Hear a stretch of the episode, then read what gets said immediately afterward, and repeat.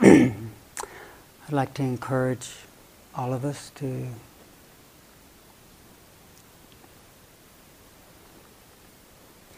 be patient with ourselves.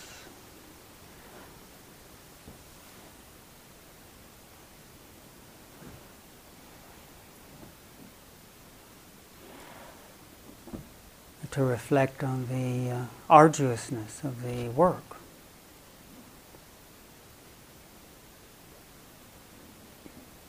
And to get in perspective uh, what we've already done.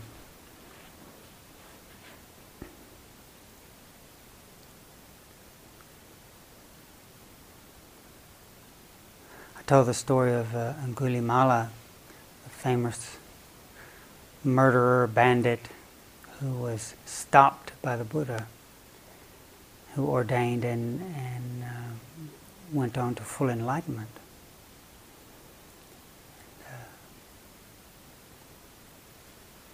And so to encourage us uh, when we get uh, lost in some events or some judgments of ourselves, to, to reflect that this person who had killed many, many beings was able to turn it around. But it was arduous. His practice was arduous. One of the Buddhist sayings was that it is easier to be victorious over a million men on the battlefield. A million. A thousand times a thousand. I'm not sure if that's a million. A thousand times a thousand is a million. Easier to be, be victorious over a million uh, men on the battlefield. Be victorious over a huge army like that than it is to be victorious over oneself. It's challenging.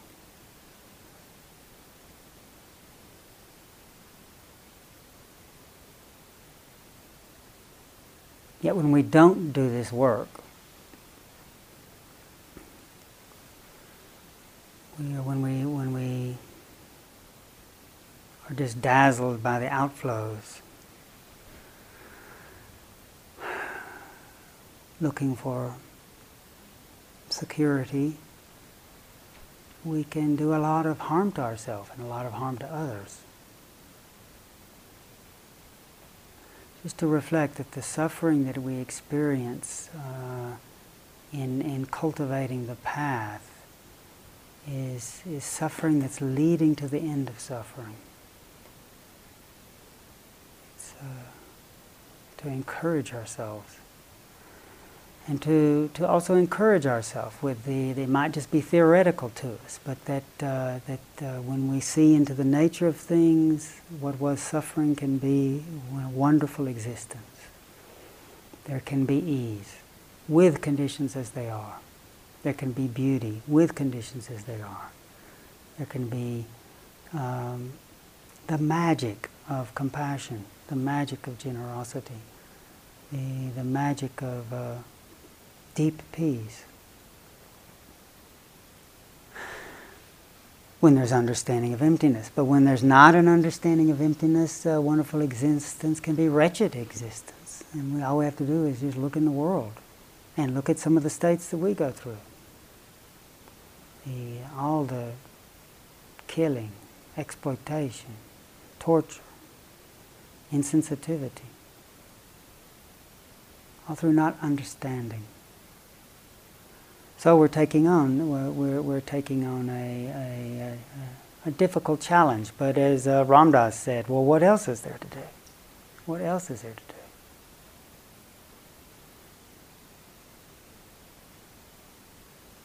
Rather than suffering, trying to get something that might just lead to more suffering, what's wrong with suffering for the end of suffering?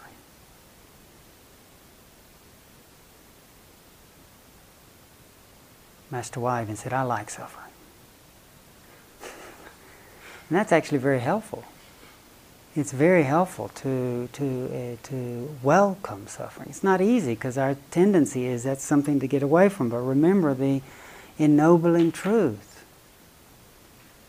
The ennobling truth, the first noble truth, that which ennobles us, is consciously to acknowledge suffering and to open to it for the sake of understanding it.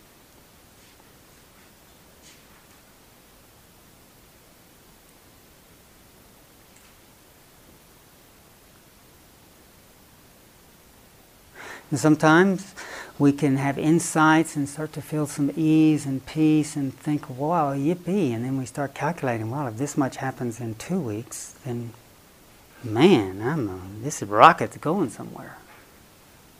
That's what it had for me. I, I got, I had three days of hell. And then on, uh, on my first 10 day retreat, uh, somewhere along the way, I don't know if it was three, four, five days in, my mind was just hell. And body was hell we were sitting from like four in the morning till no walking meditation. Uh, just sit.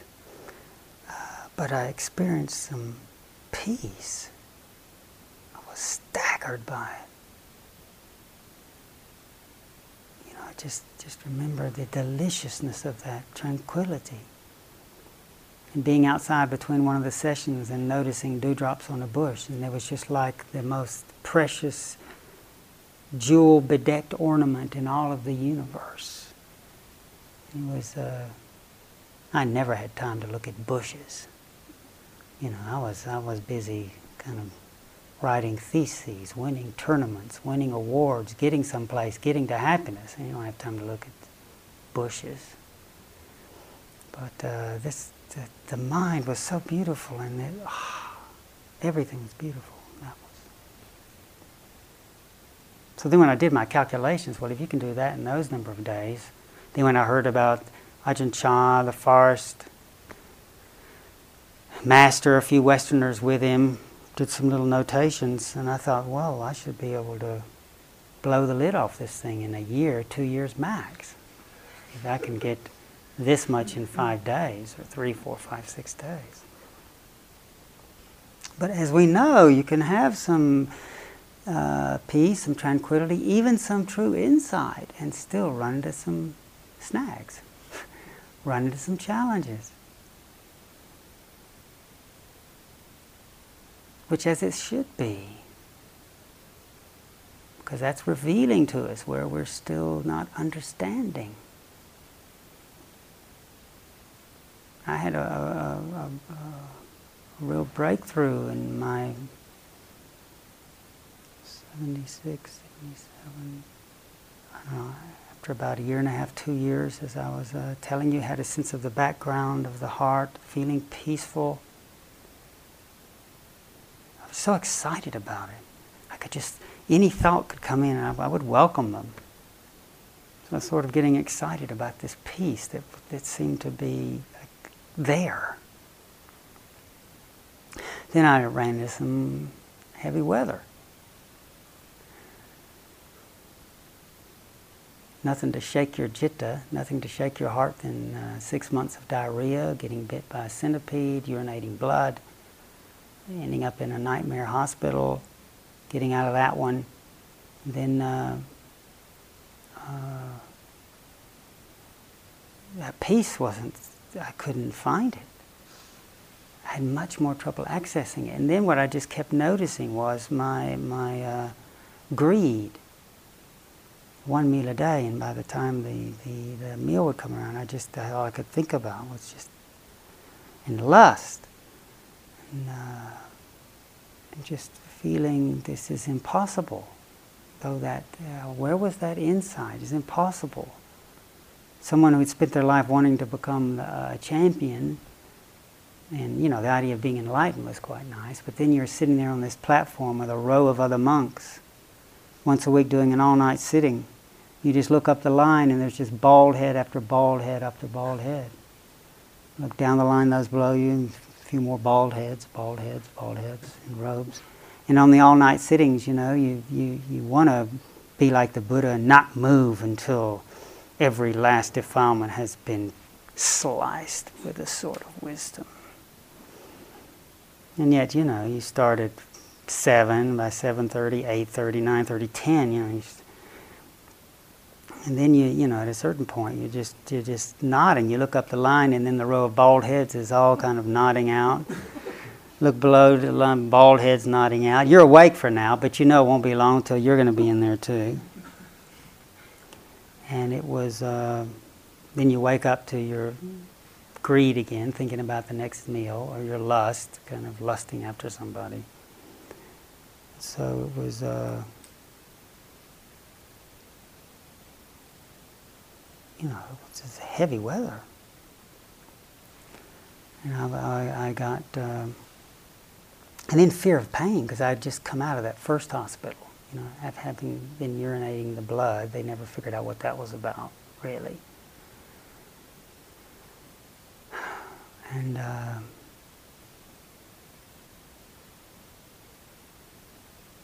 still had the diarrhea. And uh,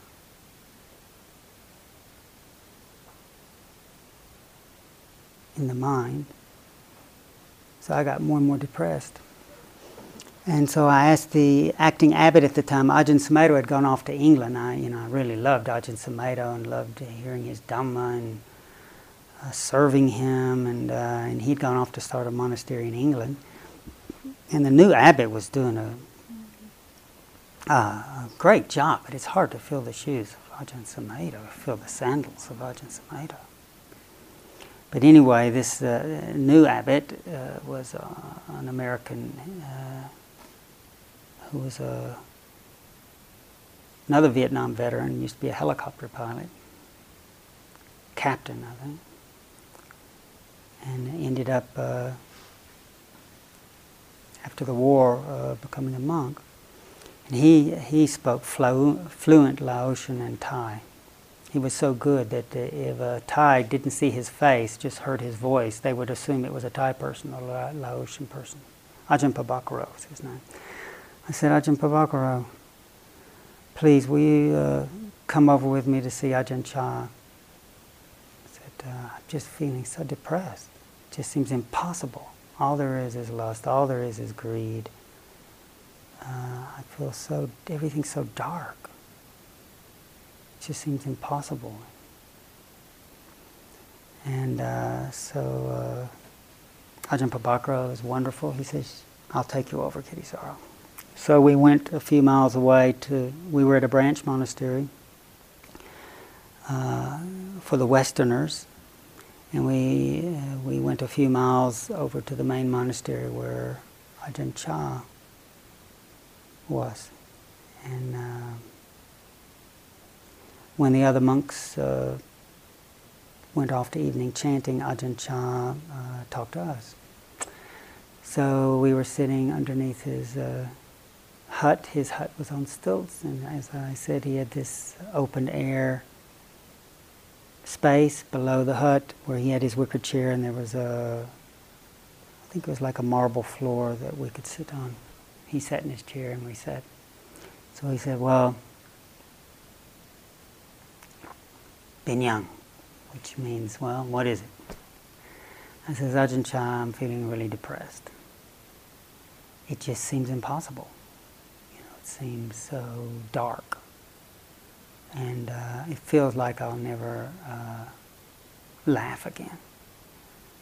It almost felt like I wouldn't smile again, but I mean, it just felt really heavy. And uh,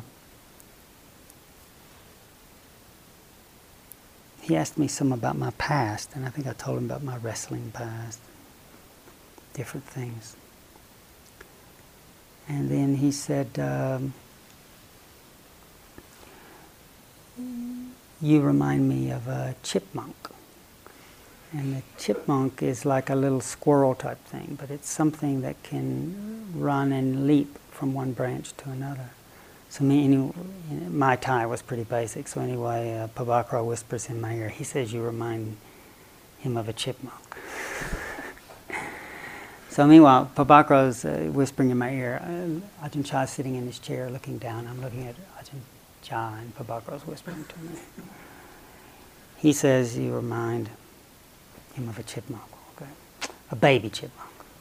And this baby chipmunk sees its mother can run up the trees and leap from branch to branch. And baby chipmunk says, cool. And so the baby chipmunk runs up a tree, leaps for a branch, and then dog. The Thai word dog means it fell down. Like that. And the chip, baby chipmunk starts crying, crying, crying, and the mother chipmunk says, Son, stop crying. You just need to go to school. And so, you know, meanwhile, Pabakro's whispering, Son, stop crying. He says, You need to go to school. So, okay, so this baby chipmunk goes off to uh, kindergarten. First grade, second grade, learning some things. And, you know, the baby chipmunk's able to run up the trees, able to do a few tricks to jump on this branch, jump on that branch, and then dog. And it shakes its head and starts crying again. And the mother says, just keep going to school. Just keep going to school. Don't worry about it.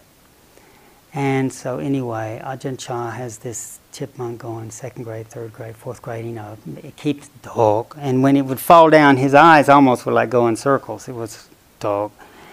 And somewhere around high school, college, I don't know, somewhere in there at some point, I started getting hysterical laughter. So Ajahn Chah just keeps going. This thing's falling, crying, going up, going to school. And, you know, he goes, keeps going, college and stuff. And meanwhile, I'm on the floor of Ajahn Chah's hut, hysterically laughing, holding. Ajahn Chah keeps talking and, and has this chipmunk getting a PhD. meanwhile, I recovered and was able to pull myself off the floor, you know, still laughing. And then he's going on, the chipmunk got a PhD. Chipmunk got a PhD. And, um, and then he said, uh, and one day that chipmunk could run up the tree, jump this branch, this branch, that branch. It could do everything its mother could do.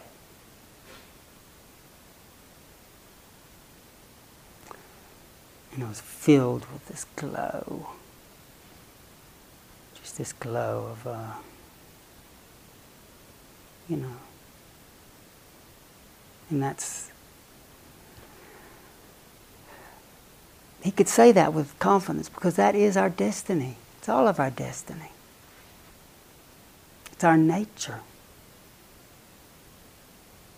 In the Lotus Sutra, when the Buddha said, You should have no further doubts, let your hearts be filled with joy, you will, you will reach awakening. You will reach Buddhahood. But there are obstacles, are time, it takes time. It's like it's said that a, a spark can burn up a mountain of lies. Spark of insight, little by little, like a match, can burn up a big cargo ship's hold full of cotton, little by little by little. Just keep practicing, keep studying, little by little.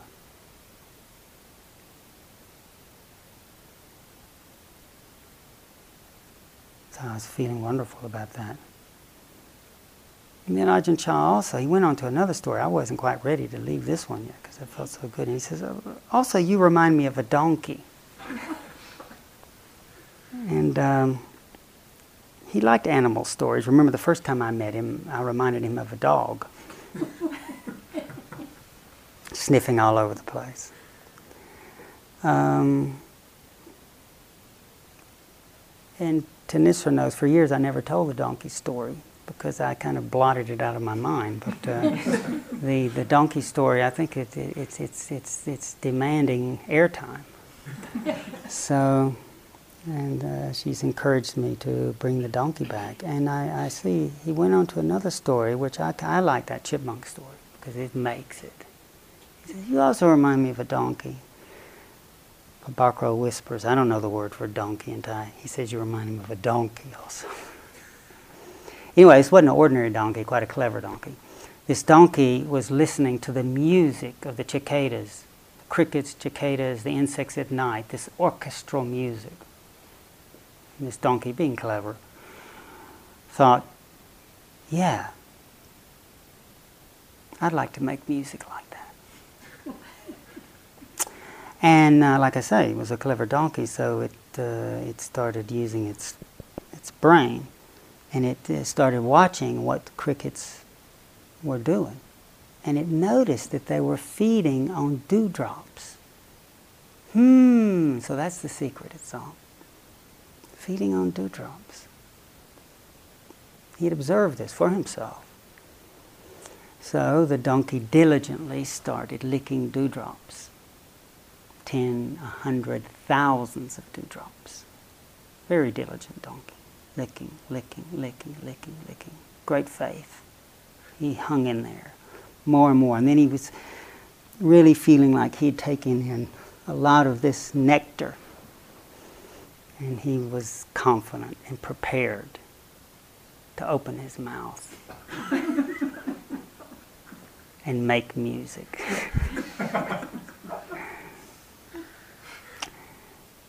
and uh, Ajahn Chah didn't even have to say anything. you can imagine what happened. And I, for a long time, I thought, now why did he tell me that story? Oh, that chipmunk, yeah, hang in there, buddy. Just keep going and you're going to make it. And okay, you fall down, you fall down, you dust yourself off and keep going. Have a sense of humor about this. Um, that's good wisdom. But the donkey story?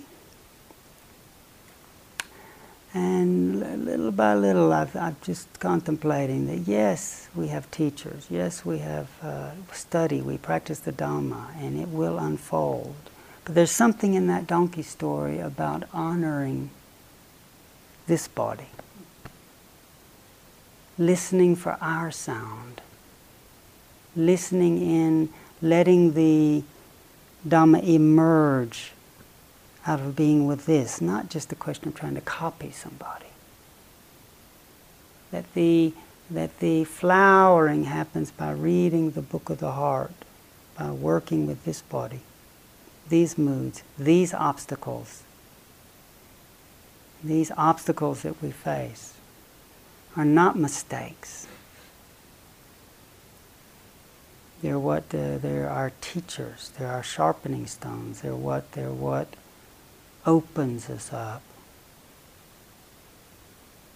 It allows the orphans and the wounds to be touched and transformed eventually by the healing power of kindness and, and wisdom and awareness.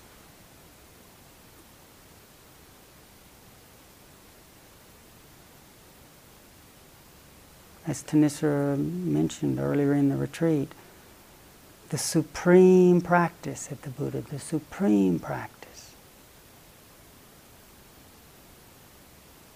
for overcoming these, these painful states, these unskillful states, or these states of misery, difficulty, affliction. The supreme practice is patience, real patience, kindliness.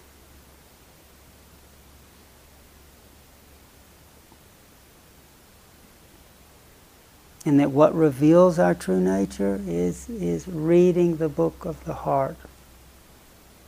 And in the book of the heart is our body, this body, with its feelings, not someone else's feelings, our, these feelings, these perceptions, these moods. Not trying to imagine what somebody else is working with this. Yes, we get encouraged by the teachings, and that's helpful. It's very important. We get a sense of how to practice.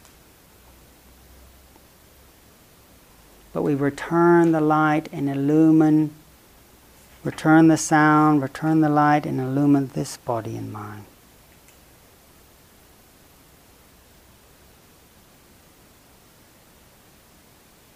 And to give ourselves some credit for what we've already done, to give ourselves some encouragement. Let's just look at the playing field here. The Buddha talked about, he told a story of a Brahmin that once made an amazing offering, an alms offering. He offered 84,000 golden cups filled with silver, 84,000 silver cups filled with gold, 84,000 bronze cups filled with gold bullion, not to million thousands of elephants and millions of silks and uncountable numbers of medicines and foods. And that's a Buddha said that's a huge offering and there's great meritorious energy from that. The Buddha said, if you make an offering, one offering to someone who's entered the stream, to someone who has right view, someone who's entered the stream, really tasting the banya, that's more meritorious. That has more auspicious power in it. And then the Buddha goes on to say, but you can, uh, if, if you if you offer food to a hundred stream enterers, offer to someone who's even had a deeper insight, a once returner, is more, has more, I forget the word the Buddha used, more auspicious energy in it. The Buddha went on like that. Then if you offer to a hundred of these, this, you know, and so it's even more powerful to offer to a fully awakened, uh, an arahant then even more meritorious to offer to a, a fully enlightened Buddha. And then he goes on, but, but with even more, uh, I can't remember the exact phrase he used, of, of greater benefit is when a person with a sincere heart takes refuge in these principles of Buddha awakening. Dhamma, the true nature of things, Sangha,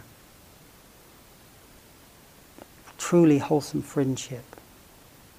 If someone does that and keeps and, and, and undertakes the training in the five precepts, that's even more beneficial. And then, even more beneficial than that is someone who practices kindness for even the time it takes, the Buddha said, to pull the udder of a cow. That's not long. To open the mind, that's just such a powerful thing, even just for a moment, to open the mind with kindness. Just think of the, that first, just still remember that first offering of these huge good acts that, that have good karma in them. The Buddha says, but just, he wants to point out how potent it is to have a mind of kindness. Why? Because it's the contraction of self, pushing things away, is one of the main things that keeps samsara going.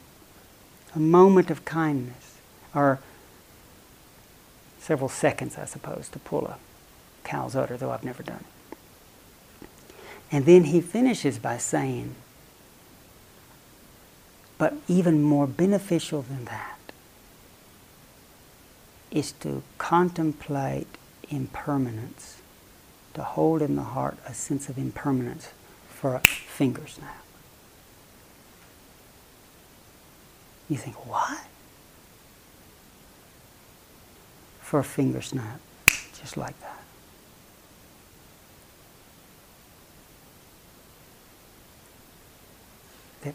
Even holding impermanence for a finger snap has huge beneficial, we can't see the karma of that. But that's starting to put hairline cracks, fractures into all this stuff, the focuses of the grasping mind that we take to be me, the foundations of, sang- of birth and death and suffering and samsara. When we start to see change, all the profound insights, all the liberation emerges from more deeply going into that contemplation of change. So to give ourselves credit, that's just even for a moment. You start to see change. Things coming and going, coming and going. And from that change, little by little, viraga or dispassion comes. We realize if something's changing, can I really keep that? It brings suffering, wanting it to be otherwise. Little by little cessation, little by little recognition of emptiness, little by little recognizing the spacious of the, spaciousness of the heart itself comes out of this change. So to be patient with ourselves, encourage ourselves.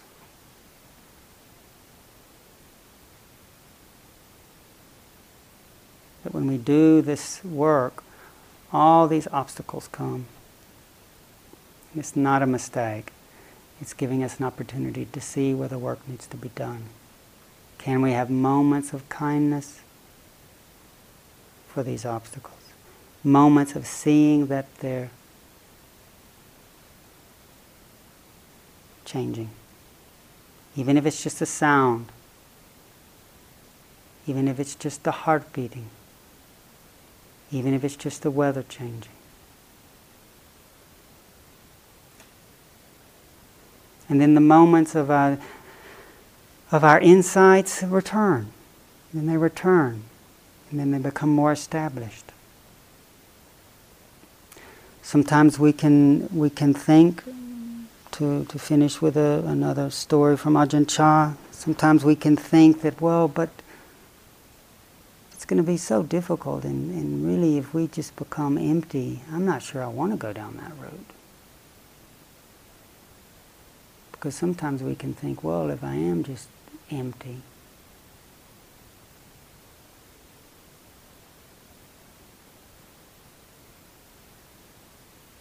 will I be useless?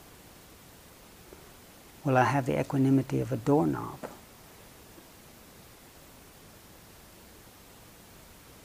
Or the coolness of a cucumber? And um, to me, Ajahn Chah answered that uh, question very beautifully. He says, uh, you know, don't be afraid. Don't be afraid of it. He said it's a bit like this bell. It, um, it could, it looks sort of empty and maybe looks like there's a lot of wasted space in there. You think, well, it seems like it's just sort of wasted just sitting there.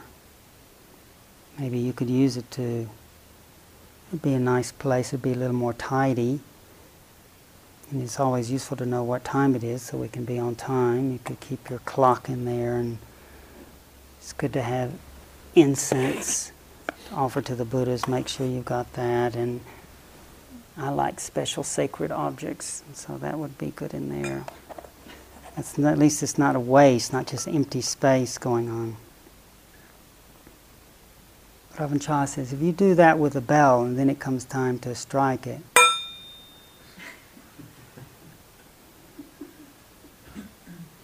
just and when the mind is empty, it might look useless. And it's true, isn't it? We we think I won't know what to say, I won't know what to do, I've got to I've got to remember that, I've got to keep that, and I've got to and, and sometimes we can be so full that when we do meet conditions that we're so full of what we are trying to keep to make us all useful that we're not really meeting anything, ourselves or others. And a bell might look, uh, this gong might look useless. Ajahn Chah says the bell just sitting there. You know, sometimes people worry they feel peaceful. I'm just sitting there. And he said, don't worry, just be peaceful. But then if a, if a condition comes and touches that bell, if there's contact, it will, it will respond.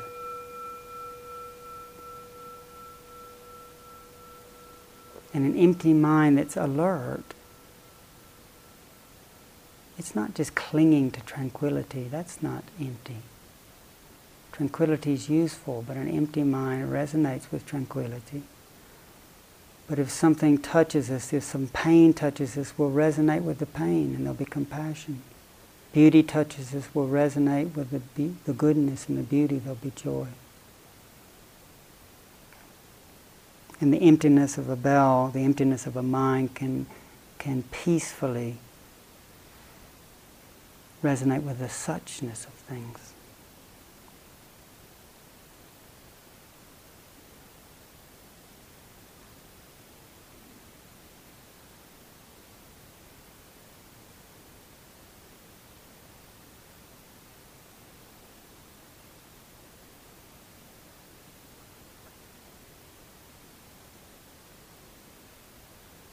So whether we have really difficult experiences or peaceful experiences. Really encouraging us to stay with this path and to reflect on our good fortune, supreme good fortune, and the beneficial and meritorious nature of what we've already done, trying to live harmlessly, trying to help each other in beautiful ways, the way this little community of ours is working together. Our moments of noticing change are moments of being kindly and open hearted.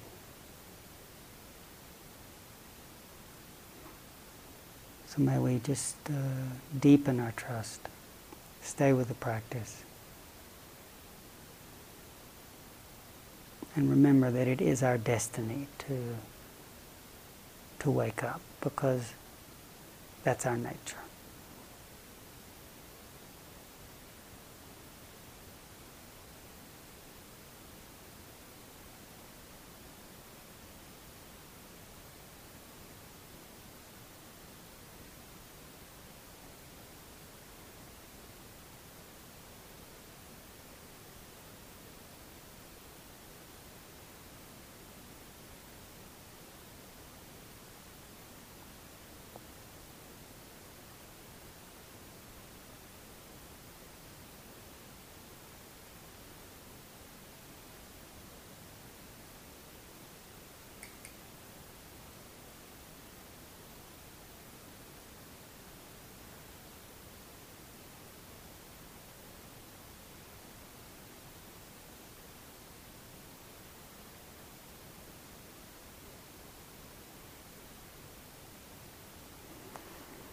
So if we could have a few minutes of quiet circumambulation, then we can have a last short sitting.